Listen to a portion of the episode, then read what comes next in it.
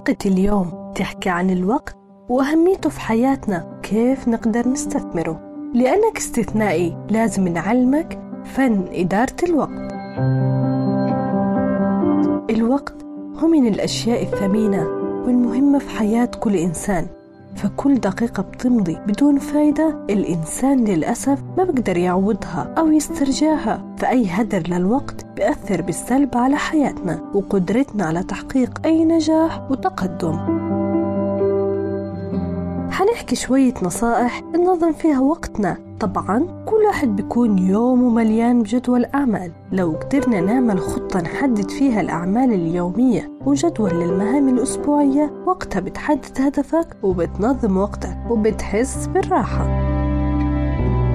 حاجة مهمة ما ننساها، ما تبدأ أي مهمة جديدة إلا لما تخلص من المهمة القديمة. ما تكركب نفسك بعدة مهام، وبعد ما تخلص أي مهمة كافئ نفسك إنك أنجزتها. صفي ذهنك، مشى شوي، روح كل حاجة بتحبها وتفرجع برنامجك المفضل عشان تشحن طاقتك من جديد. لو ما أخذت فترة راحة مش هتقدر تشتغل بنفس الحافز وبنفس التركيز. عشان نقدر ننظم وقتنا لازم ننام صح، بلا منه السهر الكتير. ما في أحلى إنك تصحى بدري وتنام بدري، لأنه الجسم بيجدد طاقته بالليل.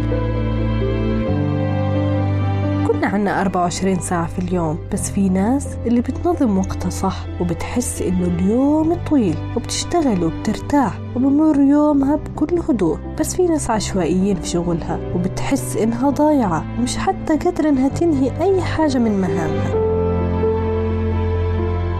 ما تنسى من ضمن جدولك إنك تخصص وقت لتطوير مهاراتك وتتعلم من خلالها حاجة جديدة ومفيدة. ما تضغط على نفسك وخلي جدولك مرن شوي، الواحد ما بيعرف الظروف، عشان ما تحس بالملل. كمان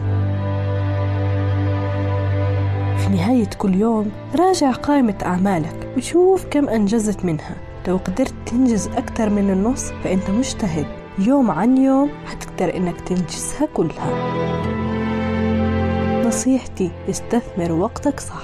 فالناس العاديين بيفكروا كيف يقضوا وقتهم، بس المميزين بيفكروا كيف يستثمروا هذا الوقت. وتنظيمك لوقتك هيحسن من علاقتك الشخصية والعائلية، فالوقت أغلى من الياقوت والذهب ونحن نخسره في اللهو واللعب.